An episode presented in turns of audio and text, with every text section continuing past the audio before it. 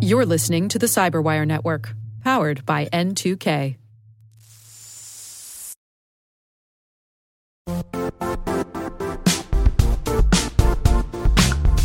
Don't struggle to align your organization's cybersecurity with business risk. Get the only solution that goes beyond reacting to threats with vulnerability and risk monitoring. You need the next evolution of MDR, and only Critical Start delivers it. Critical Start doesn't just monitor and respond to threats. They put you in control by detecting suspicious activities, quickly responding to contain threats, and identifying your most critical assets and protecting them against vulnerabilities and exposures. With continuous visibility, expert guidance, and measurable risk reduction, Critical Start has redefined what it means to manage cyber risk.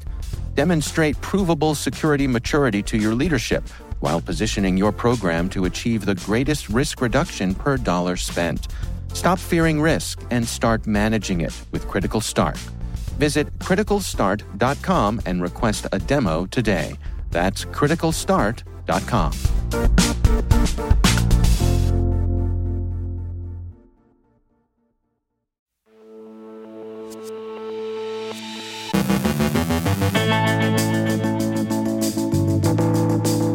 Nuisance level cyber attacks continue on both sides of Russia's hybrid war against Ukraine.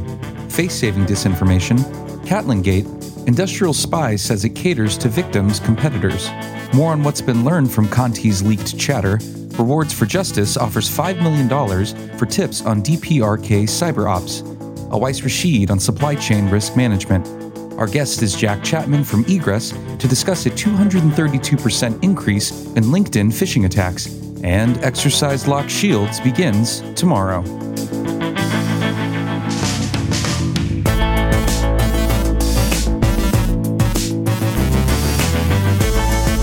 From the CyberWire studios at Data Tribe, I'm Trey Hester with your CyberWire summary for Monday, April 18th, 2022.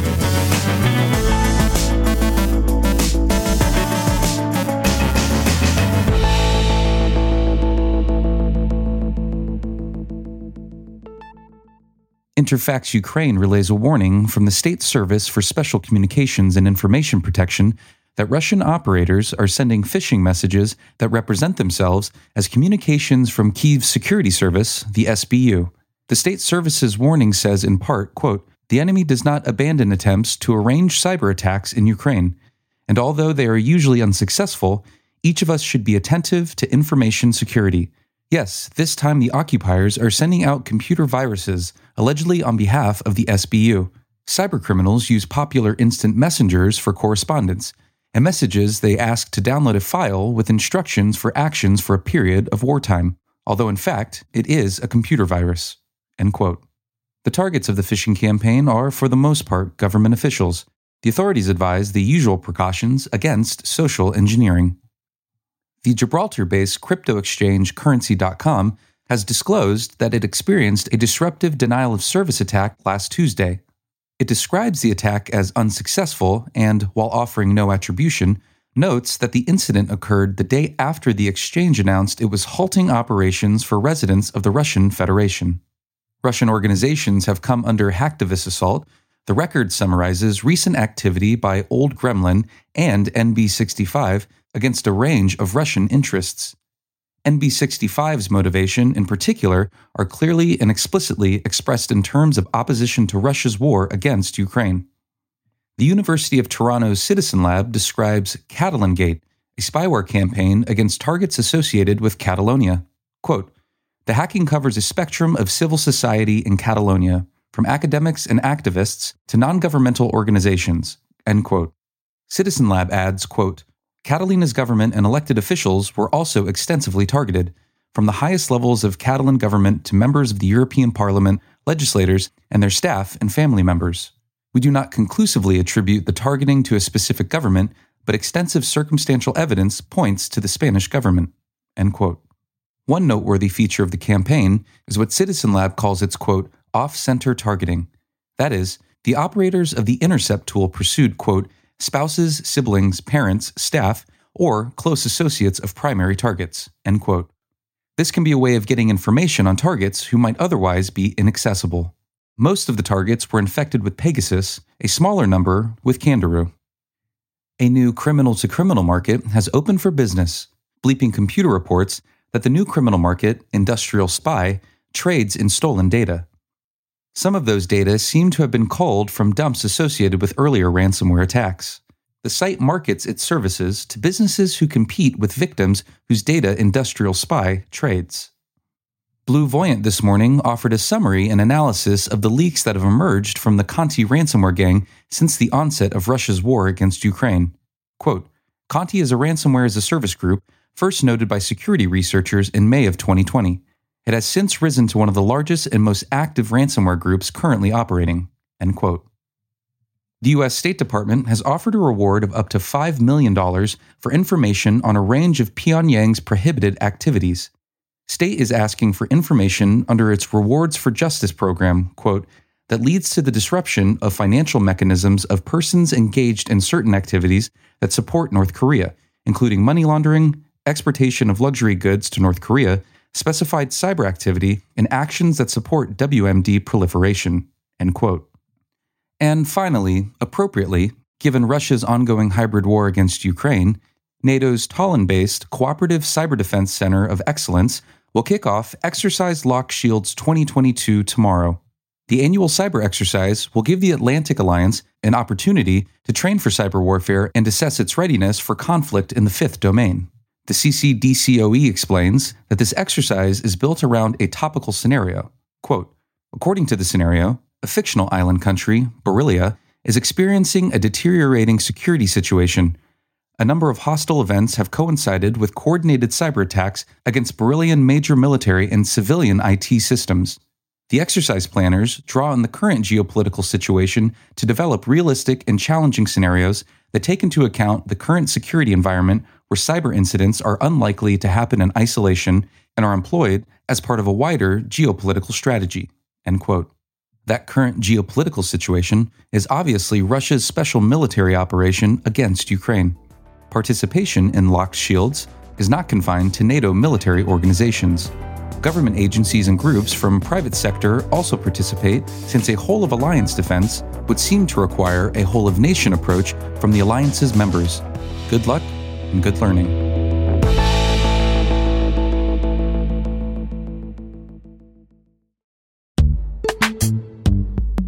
Every day, your IAM tech debt grows. Your multi generational services struggle to work together. Building an identity fabric can fix this. It makes all your identity tooling stronger and allows you to connect any app to any service you want to use with zero coding, zero maintenance, and zero app downtime. Strata's identity orchestration platform separates the identity logic from your applications so you can optimize existing IAM tools and manage them in a single control plane. Now, every vendor, standard, and architecture work together. In short, building your identity fabric means you can secure your non standard apps keep your complex access policies, retire outdated IDPs, and modernize in record time. So build your fabric with Strata Identity and get rid of tech debt for good. Visit strata.io slash cyberwire, share your identity priorities, and receive a pair of AirPods Pro. Offer valid for organizations over 5,000 employees. Connect today at strata.io slash cyberwire.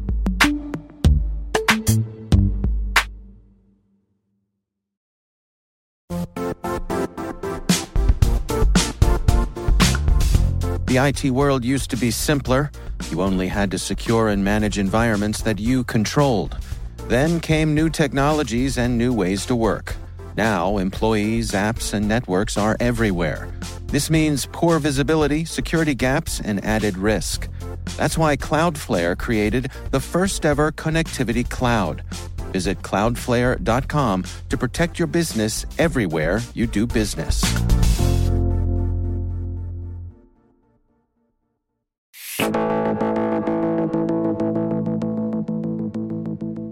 The threat intelligence team at Egress Software Technologies have been tracking a 232% increase in phishing attempts impersonating LinkedIn. Jack Chapman is VP of Threat Intelligence at Egress, and I caught up with him for the details. we quite often analyze the threats and trends, mostly to see what the attackers and bad guys are and how they're attempting to manipulate and target organizations. And it was quite a clear uptick in terms of impersonation targets. And with that, it normally goes in terms of quite a event driven basis. And what we're seeing is quite a lot of new templated attacks that are featuring LinkedIn as the impersonation. Well, can you take us through how exactly it works? How are they coming at their victims? So they're quite often coming at the victims as focused on the job element. Um, we believe it's sort of linked to sort of culture we're in where everyone seems to be looking for a new job at the moment.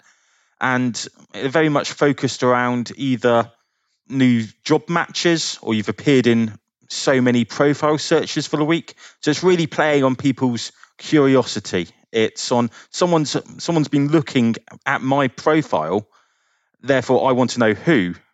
And on this on sort of a similar vein, the other half of the sort of LinkedIn attacks we're seeing it's very much there's these new job opportunities. Someone's offered you a new job in this area. Uh, click here to see more information. Um, so it seems like it's very much sort of playing on the human element of curiosity. Now, if I were the victim of one of these attacks, would uh, the message come to me through LinkedIn or would it come through my regular email account?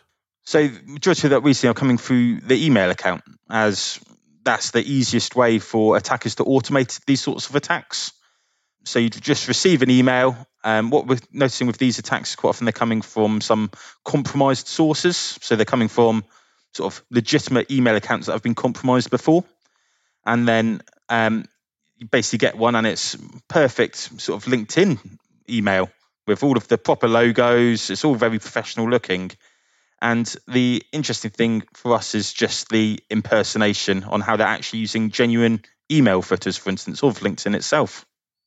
When you say a legitimate email from LinkedIn, I mean, does that so it appears as though the email is coming from LinkedIn, the company proper? So it, they're not doing a spoof, so it doesn't say from LinkedIn.com. Mm.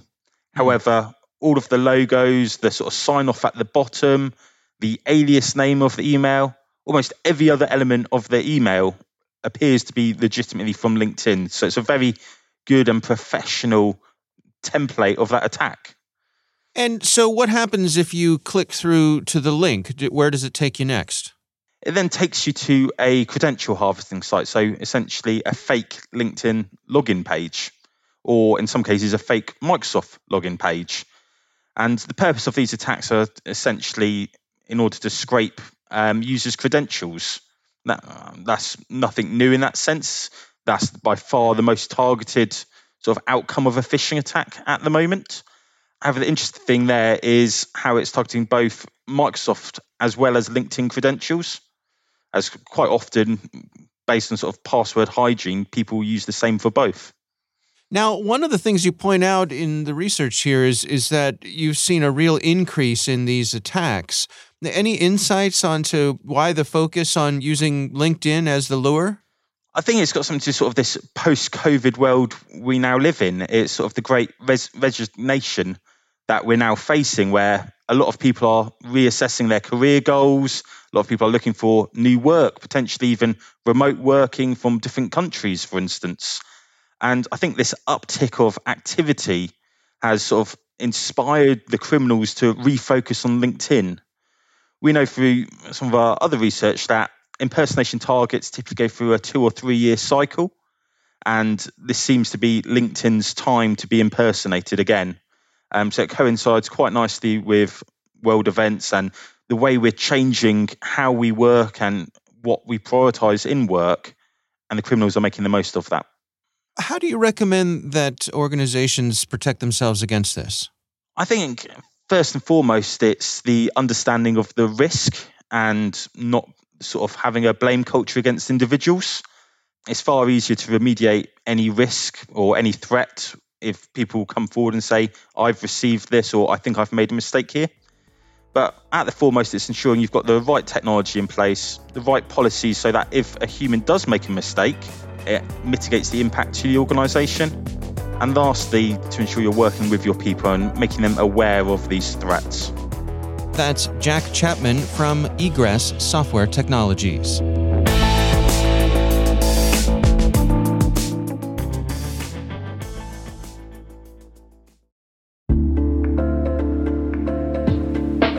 Are lengthy security reviews pulling attention away from your security program? With the largest network of trust centers, Vanta can help you streamline security reviews to win customer trust, save time, and close deals fast proactively demonstrate security by showcasing key resources like your SOC 2 or ISO 27001 and provide real time evidence for passing controls. And when a security questionnaire is required, Vanta takes the first pass for you. Visit vanta.com slash cyber to take a self-serve tour. That's vanta.com slash cyber.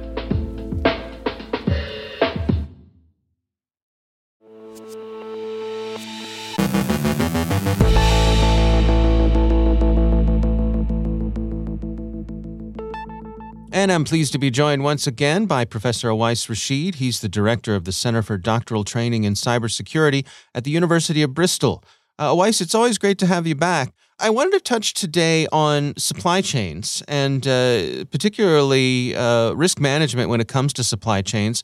I know this is something that you and your colleagues at University of Bristol have your eye on. What can you share with us today? So this is really potentially one of the kind of biggest frontiers for cybersecurity at the moment because threat actors are incre- increasingly targeting uh, extended supply chains and potentially abusing client supplier trust to conduct uh, compromise of existing systems. And we don't have to go far to think of an example. You know, Solar Winds has been in the news uh, very much, where actually the supplier of a security product was uh, was compromised as a way to get then reach into the companies to which they were supplying that particular security service in the, in in the first instance. And this is one of the big concerns at the moment that governments have about attacks against supply chains that may, for example, compromise critical infrastructure, that may have large scale you know uh, impacts on all sorts of all sorts of systems. So one of the things that we have been doing at the moment is really looking at what kind of advice and guidance actually exists in, for example, the UK, US, and the EU regarding you know, cyber cybersecurity supply chain risk management, and and where really we need to focus as a research and a practice community to improve our practices around this particular area. Yeah, we're seeing lots of movement here in the U.S. when it comes to uh, a software bill of materials. Do you think that's a good move? I think it's an it's an interesting direction to to go to to think about really thinking of so, a software bill of materials. But I think there is even a step before that, in the sense that when we look at all this work, we find that there are often very very contrasting interpretations of what constitutes a supply chain. So, mm-hmm. depending on where you're getting your guidance from, which particular kind of national or regional authority, UK, US, or the EU, and which sector do you work in, you may have very, very different interpretations of the supply chain. So, some people think of supply chain as only the hardware that you're sourcing. You referenced just now software. Some people may include software in that. But what about your third party services, like your cloud provider? For instance, and all those things. What about your security services, your cybersecurity services that are coming in, and all those kind of things? When you are handing off, for example, particular types of security operations to a third party whom you're commissioning to do that work. And the, the interesting thing is that at the moment, we don't really have a very consistent definition of what constitutes the supply chain. And as a result, if you are at the other end as an organization is trying to understand what the risks are, you may not have very good appreciation of the gaps that it may lead leave in your cybersecurity strategies when you're trying to craft your approach to how do you manage these risks. Yeah, it strikes me that uh, one of the challenges is deciding how deep you want to go down the path. You know, like um, you know, you hear. I, I guess uh, there's the analogy that you know a bridge collapses and it's because uh, there was a defective bolt. You know, that was made uh, decades ago. You know, in a factory far away, and and you know, I, I wonder for security, eh, how that analogy plays out. You know, how far down the line do you go? Uh, how far is reasonable when it comes to risk management? And it's it's it's really a very very hard question to answer, and that's why I started the discussion by saying this is potentially the new frontier for for cybersecurity, Because mm. the challenge exactly we have is that how far do we assure, but how do we then ensure that those assurances are trustworthy in the first instance? So, mm. in, in this case, for example, again, with the current geopolitical situation, you would have heard about, you know, kind of chip manufacturing sovereignty and, and all those all those kind of debates that are going on, on in the media at the moment. So you can go as far as, you know, who is kind of, you know, manufacturing the chips and what kind of features that exist on the on the chips. But how do you actually make sure that what your you know kind of 10 15 removed supplier is telling you is actually trustworthy? And how do you actually ensure that all of that can be fully attested across the supply chain? And it's a non-trivial problem because when we think of supply chain we think of that as kind of a singular thing. But if you're a large organization for example you're running a critical infrastructure you don't have a singular supply chain. Depending on the systems that you're running you you're potentially many many supply chains for those systems that are coming in and they have all sorts of combinations of hardware software services even sort of people you know subcontractors providing services into your into your uh, into your environment. And that makes things very very complex. So in an ideal world i'd like to tell you we have we have the perfect answer. But one of, one of the things that we have discovered is that uh, uh, at the moment even the kind of depth and breadth of coverage that is offered by authorities and and the sectors in this area varies really, really uh, greatly. It also depends on what your regional focus is or what your regulatory requirements in the environment in which you are operating. But as, for example, you know, organizations become increasingly more and more global, and we rely on a global supply chain, it all of this becomes very, very complex, resource intensive, and costly to assure. And that's really why we need to have some kind of a more consistent way of understanding what are the risks in the cybersecurity supply chain and how do we manage them. But we have a long way to go. We we've developed the first taxonomy in this in this area. It is publicly available, but I see that very much as a first step rather than the uh, end game as a start of a conversation about saying these are the kind of things we all need to consistently think about. And I know that in the US, CISA are doing some very interesting work in, in, in this area as well. So all of that has to come together in a cohesive manner. All right. Well, Professor Awais Rashid, thank you for joining us.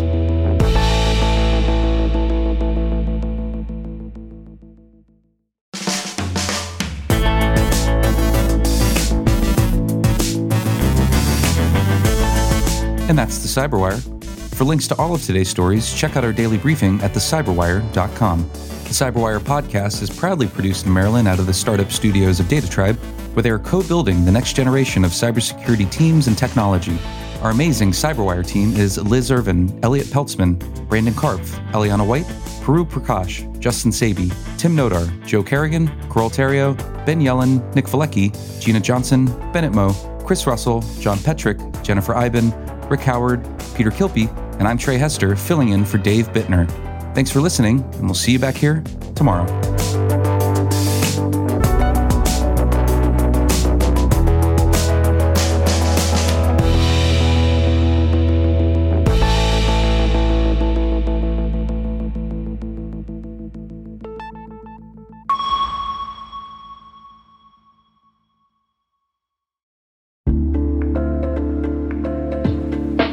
Hi, everybody. It's Maria Varmazis here, your host over at T Minus Space Daily, and sometimes a guest on Hacking Humans, too.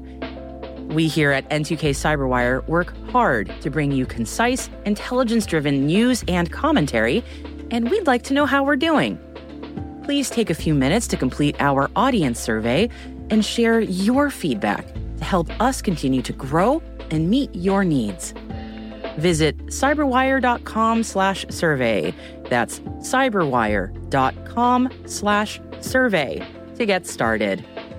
Thanks so much for your input as we reach for the stars. It means the universe to us.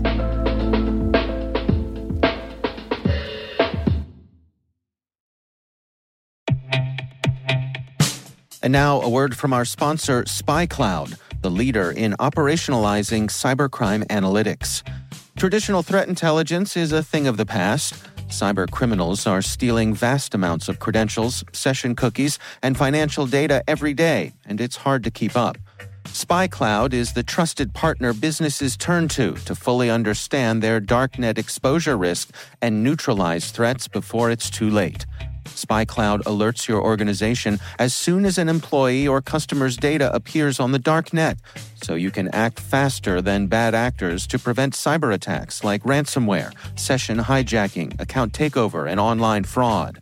With insights from the industry's largest repository of recaptured data, protect the digital identities and systems most important to your business. Get your free corporate darknet exposure report at spycloud.com/cyberwire and see what information criminals have in their hands today. That's spycloud.com/cyberwire.